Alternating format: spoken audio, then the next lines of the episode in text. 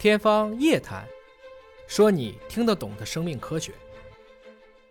我相信我们大部分人有一天都很痛恨手机。手机是什么？其实今天的手机远远超越了工具，它开始变成我们的一个器官了。一个器官。我有一次接了个电话，说尹哥，我就能背下你的这个电话，我给你打个电话，我告诉你我丢了。我很奇怪，我说什么叫你丢了？你说清楚。我以为他被拉到缅北了，你知道吗？后来他说不是不是不是，我就是手机丢了。我说那你为什么说要是你丢了呢？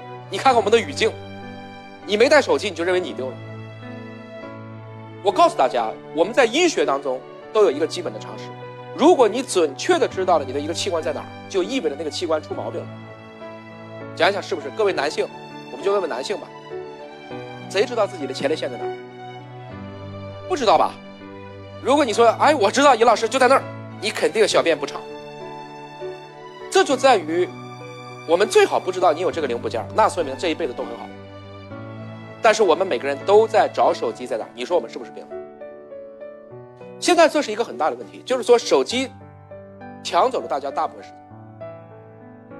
我经常说，手机现在由于大家天天刷一些无厘头的短视频，这是我很担心的。我们在人工智能时代到来之际，我们培养出大量的人工智障。因为你天天看看多了，我就说科技看多了就越来越科技，八卦看多了就越来越八卦。因为他现在的推荐算法就这个样子，一旦你愿意看东北话，得了，你怎么刷都刷不过去。你得被迫看好多粤语，你才能把它给掰过来，是这样吧？所以我就说，中国的人工智能如果都研究如何做，怎么带货呀，怎么推荐搜索呀，咱们就完蛋。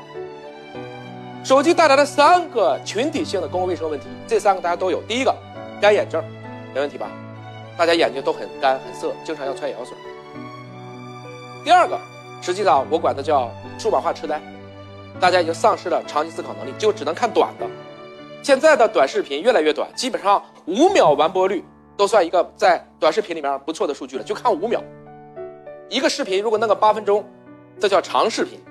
大家没有性子去看八分钟的东西，所以我们可能很难去解一道题了。最后一个问题实际上是，可能在座的各位谁也躲不了，可能大家都有，就是颈椎病。我一般每次讲完这个，下巴就开始晃，因为大家都开始觉得自己脖子有问题。我以前你们一晃我就晕，现在你们晃我也不晕了。所以用手机最好是这么用啊，而不是这样用。我们好容易直立行走了，我们现在全坐下了，然后不按照直立行走的 S 型曲线。所以这些问题怎么去解决？它要通过生命时代去解决。